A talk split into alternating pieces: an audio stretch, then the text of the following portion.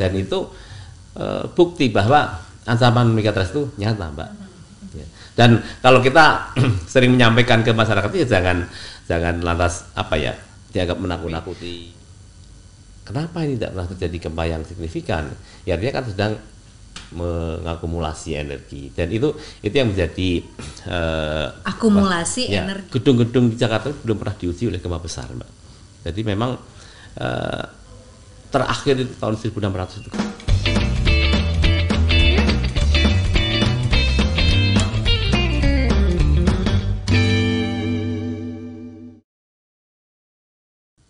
Halo, selamat datang di Friday Talk, sebuah obrolan akhir pekan yang membahas berbagai isu menarik tentunya bersama saya Drusala Hati dan tamu kita nih yang datang hari ini jauh-jauh dari BMKG. Sebenarnya kebalik sih kita yang datang ke BMKG. Halo, apa kabar Pak Daryono?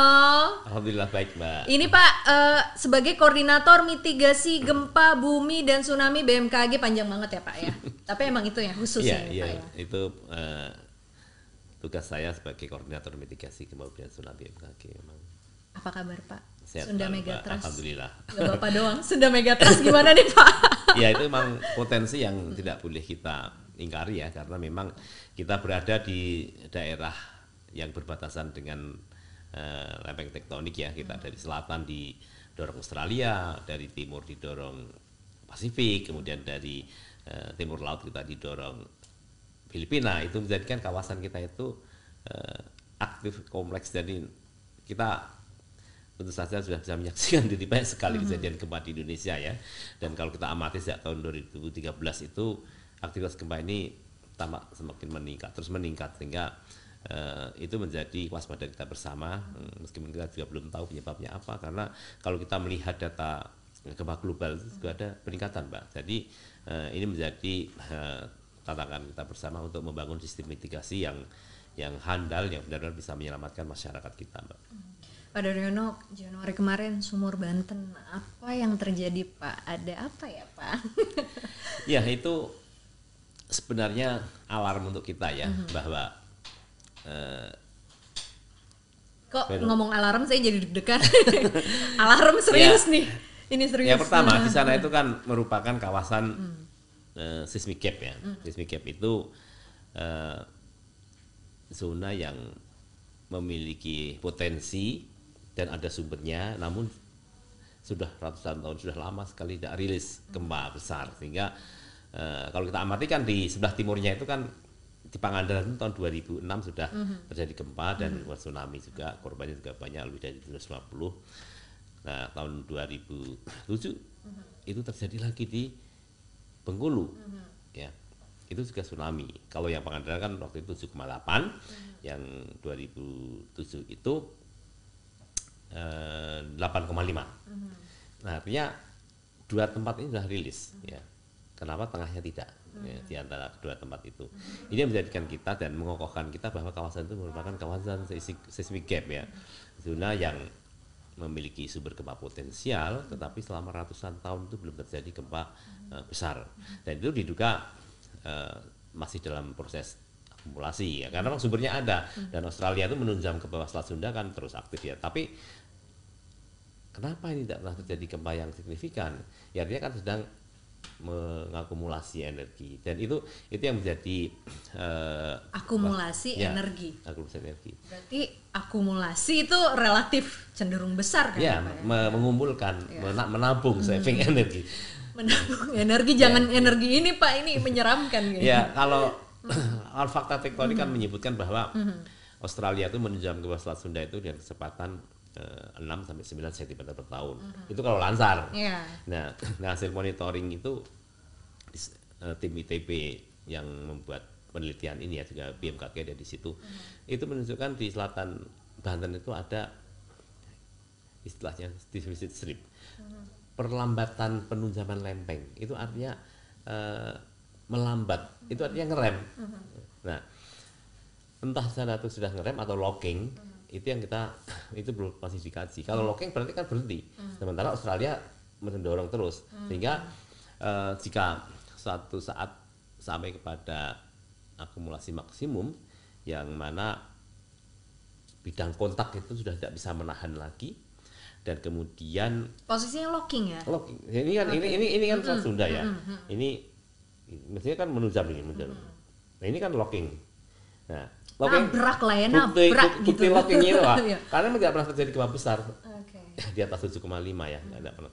Nah kalau sampai pada bidang kontak ini sampai suatu kondisi eh, stres maksimum dan sampai batas elastisitas elastisitas terlampaui itu patah kan. Nah kalau patah itu lempeng Australia kan melesat ke bawah. Nah yang di atas ini yang Asia ini ini kan melenteng ke atas. Duh, duh, duh, duh. Ya kalau melenteng ke atas kan di atasnya air ya. Iya. Ya pasti akan jadi tsunami. Jadi mekanisme tsunami itu A- itu air ya, ya Pak, sebenarnya apa Deket ya? ya, Pak, ya? Iya. Jadi ini fenomena yang sebenarnya boleh dibilang ya eh, fenomena alam yang yang normal, Mbak. Seperti yang terjadi di eh, Pangandaran tahun 2006 itu juga rilis energi kemudian tsunami. 2007 di Bengkulu 8,5 itu juga rilis energi tsunami. Nah, yang Selat Sunda ini ya mekanisme polanya seperti itu, Mbak. Jadi, nah, tapi sebenarnya ya apa yang eh, terjadi kemarin di sumur itu eh, tanggal 14 ya, 14 Januari itu sore.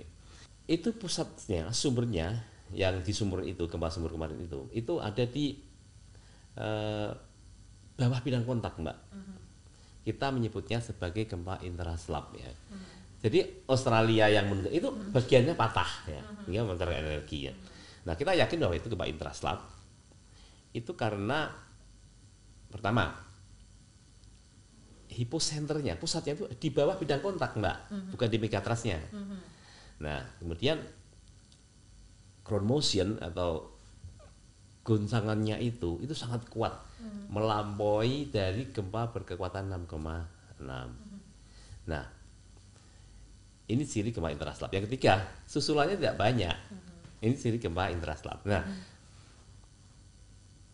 mengapa kita mengkhawatirkan itu ya? Karena kalau gempa intraslab itu ada di bawah megatrust, kemudian rilis, itu justru akan menambah medan tegangan di bidang kontaknya, di megatrustnya. Artinya kalau dalam teori kita eh, kolom static stress ya itu ada perubahan positif stres itu sehingga dia akan menambahkan ya. jadi bukan berarti akan mengurangi tapi malah malah menambahkan energi itu itu berdasarkan konsep teorinya ya Menambahkan tabungan ya, Pak. ya jadi seperti itu mbak Aduh, Nah. ini. nah eh, mengapa saya sebut alarm ya mbak ya? Karena memang alam itu kadang mengirimkan pesan untuk kita bahwa aku ini eksistensi, eksistensi aku itu masih ada nih sehingga itu sebenarnya mengingatkan kita kepada upaya mitigasi mbak bahwa rilis gempa duh, gempa banyak rusak. Ya alhamdulillah nggak ada korban ya mbak ya. Tapi itu sebenarnya pesan bahwa di sini ini masih ada sumber yang harus diperhatikan. Nah kalau kemarin itu lebih dari 3.000 rumah rusak mbak ya itu juga catatan untuk kita bahwa ternyata baru magnitudo segitu itu sudah lebih dari 3.000 rumah rusak kalau lebih dari itu nah, berarti pesan bahwa masyarakat di Banten, di Lampung, Jawa Barat, juga Jakarta itu kalau membangun rumah ya yang kuat ya. Ini buktinya digoyang 6,6 saja sudah banyak yang rusak. Nah, itu pesannya. Nah kemudian juga yang kedua bahwa yang pertama kan bangunlah rumah tahan gempa ya. atau rumah yang rumah tahan gempa ya, Ya, bukan rumah- rumah tangga aja ya. rumah tahan gempa.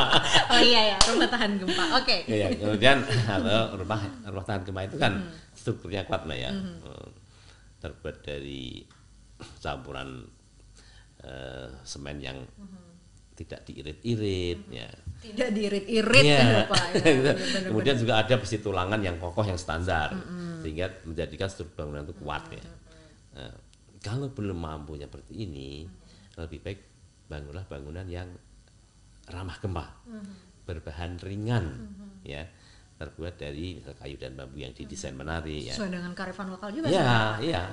Yang penting jangan bangun rumah tembok asal bangun Mhm. yang terbuat dari asal batako naik. Kemudian tadi itu dibanyakin kapur dan pasir sehingga semennya sedikit. Mhm. Itu tidak akan pernah mampu menahan guncangan. Mhm.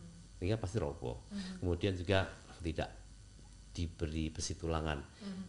Itu juga fatal sekali nggak boleh. Jadi eh, kalau memang belum bisa membangun bangunan yang tahan gempa ya lebih baik bangunan ramah gempa yang berbandingan dari kayu dan bambu.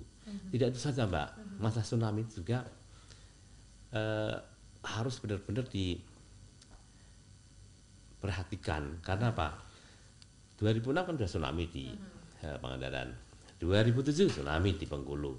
Nah tentu saja kalau ini Megatrust eh, Banten Selat Sunda ini rilis ya tentu saja bisa seperti itu sehingga apa ya masyarakat pantai itu harus memahami eh, ancaman ini sehingga ya tata ruang pantai itu harus didesain sedemikian rupa yang berbasis risiko tsunami, risiko tsunami ya.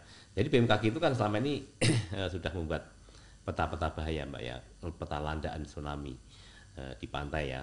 Jadi kita tahu mbak di pantai itu mana yang landaannya tinggi sekian meter sekian meter, mana yang sedang, mana yang rendah, mana yang aman tuh kita tahu. Nah pemerintah daerah itu perlu mengadopsi mengacu peta bahaya ini untuk tata ruang pantai ya. Kalau memang landaannya tinggi ya jangan jadikan eh, tempat untuk berkumpulnya orang, bukan untuk eh, rumah sakit, bukan untuk sekolah, bukan untuk perkantoran ya, bukan untuk pasar ya. Itu itu salah satu contoh bagaimana kita eh, membangun menyiapkan tata ruang pantai berbasis risiko tsunami ya. Nah, kemudian masyarakat juga harus disiapkan terkait dengan bagaimana melakukan evakuasi itu. Ya, kalau masyarakat pesisir pantai itu pasti harus sudah siap ya bahwa itu sejarahnya ada ya, tsunami-nya ada, pernah terjadi pada masa lalu. Nah, itu mestinya eh, tidak membangun rumah nempel-nempel pantai.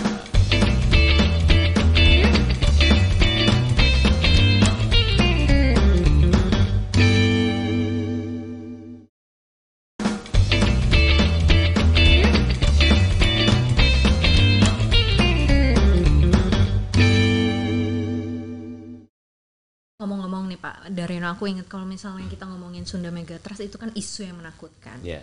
Dan sebenarnya eh, bencana itu kan punya sejarah sendiri ya Pak tiap daerah ya. Kalau Sunda Megatrust sendiri eh, ini kan menjadi isu yang sangat menakutkan. Tidak menutup kemungkinan mungkin ini pernah terjadi di tahun-tahun sebelumnya ya. Kalau ada nggak sih Pak cerita Iya, sejarah kalau kita bencana? sebenarnya catatan gempa itu ada ya dan catatan gempa kita itu tidak panjang mbak. Kita itu memulai catatan gempa itu sejak 1600-an ya. Padahal kita rawan gempa Pak. Iya, se- se- sejak sejak pemerintah sejak kolonial masuk ke sini itu mulai ada catatan-catatan itu. Nah, kalau kita melihat katalog-katalog sejarah gempa masa lalu itu di sebelah selatan Jawa ini mbak ya, ini sudah terjadi gempa signifikan ya, ya Eh, di atas 7 itu sudah atas 15 kali. Iya, di atas 7. Kemudian tsunami itu sudah lebih dari 8 kali, Mbak. Itu belum yang termasuk fosil tsunami ya. Jadi kalau berdasarkan histori sejarah itu sudah lebih dari 8 kali tsunami. Itu itu tercatat dalam katalog eh, Belanda ya. Tapi kalau yang sebelum itu itu para ahli geologi kan pernah menggali pantai ya. Dan itu lapisan-lapisan tsunami itu ada dan itu sudah berulang kali terjadi di sana. Sehingga sebenarnya Berarti hal ini pun pernah terjadi di sebelumnya. iya. Pada saat eh, kita membaca lagi sejarah bencana Iya. itu ya Pak Dora. Iya, dan khususnya Selat Sunda, Mbak ya, itu tsunami itu sudah terjadi 10 kali. Baik itu akibat gempa, baik akibat gunung api maupun longsoran. Dan itu catatan eh, katalognya ada, Mbak. Sehingga kita tidak boleh melupakan sejarah, Mbak ya, karena kejadian gempa itu Betul, Pak. siklus. Jadi berulang ya. Kita mengenal adanya teori Mungkin nggak bisa diprediksi ya Pak ya, tapi eh, potensi dan siklusnya itu Bisa kita dikenali. bisa amati. meskipun tidak akurat betul ya. Kita tahu bahwa pertama di situ ada sumber. Artinya apa? Tunjaman lempeng yang kontak dengan lempeng Asia dan Australia itu megatrust itu. Itu nyata ada ya. Kemudian dari sisi catatan sejarah ada. Tadi saya sudah menyatakan ada 15 gempa di atas 7 ya. Dan itu semua destruktif dan 8 lebih di antaranya sudah menimbulkan tsunami. Jadi eh, dan yang terakhir kita jumpai kan ada tsunami eh, Pangandaran tahun 2006 1994 Banyuwangi ya. Kemudian 2007 di Bengkulu. Itu tsunami yang terdekat dengan kita. Dan itu eh, bukti bahwa ancaman megatrust itu nyata, Mbak. Ya. Dan kalau kita sering menyampaikan ke masyarakat ya jangan jangan lantas apa ya dianggap menakut-nakuti apa membuat masyarakat resah. Tidak. Ini mengingatkan karena memang Mitigasi aja. mitigasi kita itu masih masih belum belum berhasil dengan sempurna. Sehingga kita terus eh, buktinya apa? Kenapa saya sebut belum sempurna? Khususnya mitigasi struktural mbak.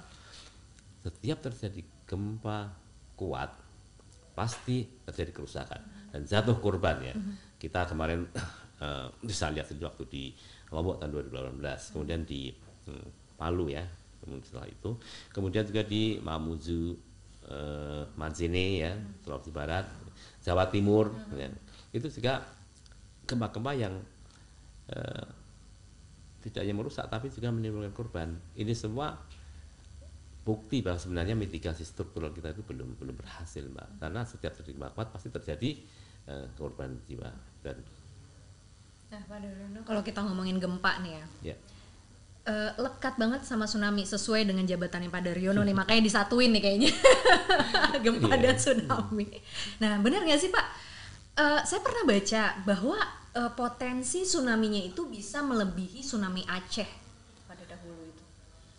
Kalau kita memodelkan eh, tsunami ya mbak ya itu memang ada tempat-tempat tertentu yang karena memang kondisi topografinya landai ya itu bisa sampai eh, 15 meter 20 meter bahkan lebih dari itu. Itu untuk kota eh, ya tapi dengan dengan skenario terburuk ya mbak skenario, skenario terburuk itu kita modelkan katakanlah magnitudo yang eh, mungkin terjadi itu ya. ya itu 8,7 itu magnitudo skenario terburuk ya. Nah itu bisa sampai 20 meter itu mbak. Tapi tidak semua. Dan jaraknya Iya. cukup cukup Iya. eh, pendek ya Pak? Ya dan eh, sumber. waktunya itu sekitarnya 25 sampai 30 menit lah. Itu golden time kita untuk untuk bisa menyelamatkan diri. Nah sebenarnya kita nggak usah terlalu paranoid dengan informasi ketinggian tsunami itu ya mbak ya. Tapi selama kita meresponnya dengan upaya mitigasi itu yang justru akan menjadi berikan solusi. Jadi eh, kadang peta-peta BMKG yang kita eh, rilis yang kita sampaikan ke pemerintah daerah itu kan kadang jatuh ke media juga ya mbak ya. Nah itu kadang menjadi apa ya komoditi berita yang apa ya menakutkan gitu padahal sebenarnya kita itu membekali pemerintah daerah dengan peta ini eh, supaya untuk tata ruang tadi mbak untuk asuhan dan mitigasi untuk membangun shelter tsunami eh, membuat eh, jalur evakuasi eh, kemudian memasang rambu. Nah, termasuk juga menata ruang pantai itu jadi Tapi salah. sebenarnya dengan itu bisa apa ya? Kita bisa menyelamatkan lebih banyak nyawa nggak sih Pak? bisa dengan kalau peringatan ya, itu. bisa. ya. Jadi BMKG juga tidak akan diam, tinggal diam kalau ada gempa berkekuatan besar ya Mbak ya. Terus kita akan memberikan warning ya. Warning jadi lima menit itu kita sudah bisa kurang dari lima menit itu sudah mengeluarkan warning ya. Pantai-pantai yang eh, kalau kembali berpotensi tsunami itu pantai-pantai yang mendapat status ancaman awas ya di atas 3 meter itu itu sudah kita keluarkan dalam bentuk peta yang bisa dilihat melalui warning receiver system melalui eh, Aplikasi apa ya Pak? Yang yang mudah Pak? WRS mobile Heeh, di Ya, mobile di aplikasi. WRS mobile. Nah, Itu bisa- akan lebih mudah. itu bisa dilihat di handphone kita oh ternyata di eh, daerah di pantai ini tingginya segini waktu tibanya kurang dari 20 menit lagi. Tapi kebayang Pak, 20 menit, 30 menit. Nah. Aku harus gimana? makanya mbak perlu ada latihan atau drill ya. Latihan atau drill. Karena tanpa latihan itu Ya benar Pak. sulit sekali pasti gagap dan gugup hingga kita tidak tahu berbuat apa. Itu yang menjadikan sosialisasi itu terus harus dilakukan. Dan ujung dari sosialisasi itu harus ada latihan evakuasi mbak. Nah, tapi ada satu lagi mbak metode yang menjamin kita lebih selamat ya. Itu evakuasi mandiri. Jadi begitu kita merasakan gempa kuat di pantai eh, atau tidak terlalu gede tapi mengayun ya agak lama itu. Itu sebaiknya segera menjauh dari pantai. Karena apa? Kenapa kalau mengayun agak lama harus segera? Karena Tadi berpotensi. ada gempa yang memicu tsunami itu ada dua mas Amir. Jadi yang satu benar-benar gempa eh, menimbulkan deformasi yang kemudian eh, tadi itu lempeng Australia melenting kemudian membangkitkan tsunami. Yang kedua ada namanya tsunami earthquake ya. Itu rekahannya itu lambat. Set, set, set, set. Tapi di situ bercampur dengan longsoran segala macam. Jadi jadi jadi rekahannya itu tidak sekaligus tapi Oke. bertahap. Nah itu menjadikan Pelan-pelan lah ya. ya, pelan-pelan tapi tapi yang yang patah itu lebar mbak. Ah. Nah itu itu juga Potensial. diikuti dengan longsoran-longsoran dasar laut sana sehingga itu juga menimbulkan tsunami sehingga masyarakat kalau mendengar eh, sedang di pantai kemudian merasakan letusan kuat, kuat, kuat atau tidak terlalu kuat tapi mengayun lama relatif lama lama itu harus segera menjauh dari laut.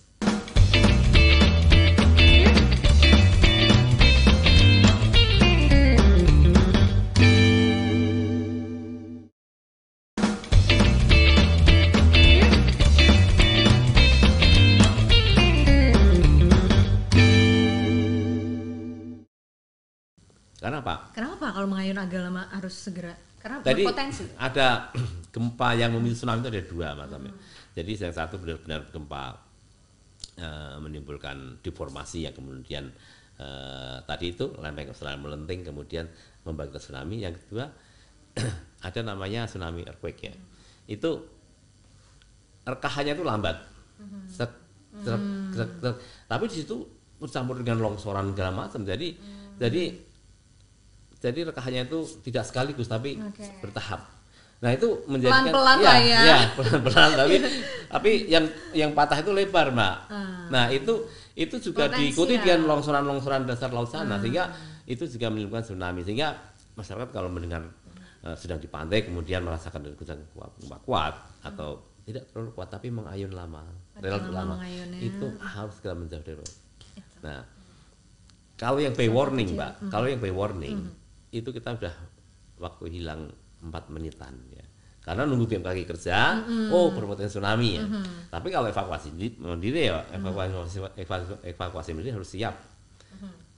Belum tentu berpotensi tsunami itu tadi mbak. Tapi sebenarnya benar nggak sih Pak kalau menurut saya kayak early warning system yang paling efektif itu sebenarnya dalam diri Hmm, benar diri, sekali. diri kita Benar sendiri kan, sekali. masyarakat Ya, sendiri kan. Benar sekali dan kita sebaiknya Gak mesti nunggu BMKG. Aduh kelamaan. sebenarnya ter- menggantungkan diri pada teknologi juga tidak terlalu bagus mbak. Ya. Ya, karena ada ket- keterbatasan keterbatasan. dan ada kemungkinan ya. putus Iya. signal. Iya, namanya juga buatan manusia ya, Mbak. Iya. bisa jadi false warning atau gimana. Jadi jadi yang kalau yang pat- tepat itu kalau saya menyarankan ya evakuasi mandiri itu harus kita siapkan di masyarakat pesisir kita ya. Kalau sumbernya jauh kayak Megatrust itu kan bisa waktunya 25 menit, 30. Kalau bukan Megatrust, kalau source-nya dekat, sumbernya dekat, itu kan hanya lima menit, tiga menit, seperti tsunami Palu. Jadi misalnya. memang alarmnya Ya dari diri sendiri. tsunami Palu ya. Mbak. Itu Iya. hanya tiga menitan. Nah kalau itu bisa kita jadikan refleks eh, apa bawah sadar ya. Oh ada gempa. Saat ini aku di pantai, ya harus menjauh. Jadi itu jaminan keselamatan sebenarnya. Dan itu yang harus dipahamkan pada masyarakat. Gitu. Nah, Pak, kalau kita misalnya ngobrolin Sunda Megatrust, ini Hmm. kan sebenarnya sudah jadi perbincangan beberapa tahun ini ya, Ya, Pak ya. sudah lama sekali. Iya. Sejak sejak Aceh tsunami itu sudah Saya udah mulai lihat Pak Daryono udah lama nih kayaknya pokoknya kalau Sunda Megatrust ingetnya Pak Daryono. Udah menjadi perbincangan yang cukup Iya. lama Pak. Dari pemerintah sendiri apa sebenarnya yang disiapkan untuk mengantisipasi ini? Karena kan kita tahu Jakarta itu lah Iya. Terutama Jakarta ya Pak jantungnya. Ya. Terus ada di sekitarnya ada Banten, Jawa Ya. Barat dan berapa juta orang yang bergantung eh, dari daerah yang cukup eh, menjadi jantung Ya. ini. Apa yang di- disiapkan? Iya, jadi eh, gempa 8,7 atau gempa megatrust yang skenario terburuk itu jika terjadi ya Mbak ya, itu tidak hanya menimbulkan efek eh, destruktif di Banten, kemudian juga di Lampung, juga di Jawa Barat, tapi juga dampaknya bisa sampai Jakarta. Dan eh, Jakarta itu pernah mengalami gempa destruktif tahun 1699, Mbak. Itu masa pemerintah kolonial dulu dan banyak sekali rumah yang rubuh, yang rusak. Nah, sejak itu itu sampai sekarang tidak ada lagi, Mbak. Nah, Jakarta itu sekarang banyak sekali gedung-gedung bertingkat ya, banyak apartemen, banyak perkantoran yang tinggi, high rise building ya. Itu sebenarnya justru berbahaya jika terjadi gempa besar dari jauh ya. Karena tanah Jakarta yang lunak ini ini mampu menimbulkan uh, resonansi atau vibrasi periode panjang yang mana itu akan menimbulkan apa ya uh, swing dari goncangan gedung-gedung bertingkat tinggi itu dan itu yang kita khawatirkan karena gedung-gedung di Jakarta belum pernah diuji oleh gempa besar mbak jadi memang uh, terakhir itu tahun 1600 itu gempa besar terjadi. Tapi Dan saya nggak ngebayangin sih ya. Pak, ketika itu terjadi, ya. itu kan gempa-gempa uh, bermagnitudo ya. 6 aja hmm. sudah sangat terasa ya, ya kalau ya. kita berada di lantai atas ya, apalagi itu bisa sampai ber, berpotensi 8,7. Ya. Makanya kita lakukan mikrozonasi Jakarta ya, hmm. melihat respon tanah di Jakarta seperti apa kita petakan, itu juga menjadi acuan untuk uh, bangunan-bangunan bertingkat itu mbak. Kemudian juga kita memasang akselerometer untuk mengkuantifikasi eh, guncangannya. Kemudian kita pelajari termasuk juga eh, kalau ada catatan gempa besar itu menjadi eh, bahan-bahan untuk kita memberikan melakukan studi terkait dengan eh, dampak gempa besar terhadap gedung bertingkat di Jakarta. Kemudian juga kita bagian kami mitigasi ya mbak ya itu juga melakukan sosialisasi di eh, berbagai tempat di Jakarta terkait dengan eh, bagaimana cara selamat di gedung bertingkat kita datang ke eh, lembaga pemerintahan kemudian juga kita bersama dengan BPBD DKI kadang juga ada permintaan dari eh, eh, swasta juga untuk dilakukan evakuasi latihan terkait dengan itu sehingga eh, sosialisasi sosialisasi ini memang penting menyiapkan Jakarta bagaimana cara merespon gempa karena kalau kita melihat kejadian gempa sumur kemarin mbak mm -hmm. itu tampaknya kawan-kawan kita di Jakarta itu banyak yang masih gagap dan gugup mm -hmm. bayangkan kalau terjadi gempa tiba-tiba pada lari ya memang mereka sudah tahu tidak pakai lift ya mbak ya tapi ada rumah tangga itu tidak boleh ya. Bentar, lewat tangga tidak boleh pak kalau sedang terjadi kalau sedang terjadi gempa tidak boleh kalau sedang terjadi guncangan nggak boleh boleh hmm. evakuasi hmm. lewat tangga kalau sudah goyangannya berakhir oke okay. itu yang harus yeah. di note sekali ya setelah yeah. banyak, karena apa karena khawatir puing atau periode destruktif itu mbak hmm. itu sangat singkat sekali hanya hmm. hitungan detik 5 detik 10 detik saja mungkinkah kita turun dari gedung lantai 20 hmm. sampai ke dasar itu hanya 20 detik atau atau atau 10 detik atau lima hmm. detik. Tidak mungkin. Jadi bisa-bisa di jalan di tengah jalan itu sudah berbahaya sekali dan struktur yang paling apa ya rentan dalam gedung bertingkat itu adalah tangga. Tangga itu merupakan bangunan taman bukan bangunan utamanya. Sehingga kalau kita evakuasi sedang ada goyangan itu sangat berbahaya. Tidak direkomendasikan. Lebih baik tetap bertahan di lantai. dulu ya di lantai. hingga goncangannya ya. sudah mereda baru saat turun. di lantai pun hmm itu juga harus kita melindungi badan kita. Kepala kita dari eh, barang yang jatuh atau barang yang retak kemudian jatuh kemudian barang yang roboh sehingga kita bisa mencari tempat-tempat yang bisa melindungi eh, kepala kita atau badan kita mbak. Jadi itu yang harus dilatih. Kalau tidak dilatih tidak akan tahu masyarakat kita itu. Sehingga eh, kalau kita melihat kemarin tiba-tiba ada guncangan berhamburan lari turun itu sangat berbahaya sekali dan tidak direkomendasikan mbak 8,7 ya Pak. Mm. Terakhir nih Pak, imbauan untuk masyarakat untuk uh, bisa ada upaya mitigasi mm. lah Pak. Mungkin kalau uh, mencegah gempanya itu nggak mungkin ya yeah. Pak ya, tapi kita bisa melakukan pencegahan dari diri sendiri untuk menghadapi uh, Sunda Megatrust yang nyata ini. Ya, yeah. yeah, jadi kita itu sudah ditakdirkan hidup di daerah batas lempeng tektonik ya. kita itu berbatasan dengan lempeng Australia sehingga mau tidak mau suka tidak suka itu adalah sebuah risiko yang harus kita tanggung dan hadapi. Kita hanya bisa selamat bisa eksis tetap bahagia sejahtera jika mengadopsi mitigasi itu. Jadi proses alam ini ini masih akan terus terjadi dan bisa bersinggungan dengan kita dan itu adalah risiko kita tinggal di sini sehingga dengan adanya pemahaman mitigasi yang baik kemudian juga sarana-sarana mitigasi kita siapkan, kita latihan, kita kita lakukan sosialisasi berkelanjutan, maka masyarakat akan paham dan sadar uh, bencana juga bagaimana cara selamatnya. Itu yang harus kita lakukan dan dengan inilah satu cara kita masih tetap bisa hidup nyaman di daerah rawan itu mbak. Jadi intinya adalah mitigasi. Jadi pemirsa, ancaman megatrust Selat Sunda itu nyata dan kita harus melakukan upaya mitigasi untuk bisa meredus uh, dampak yang nanti akan terjadi. Oke, jangan lupa untuk tonton terus podcast Antara di antaranews.com, di channel YouTube Antara TV Indonesia dan channel Antara TV Indonesia. Sampai bertemu di episode selanjutnya.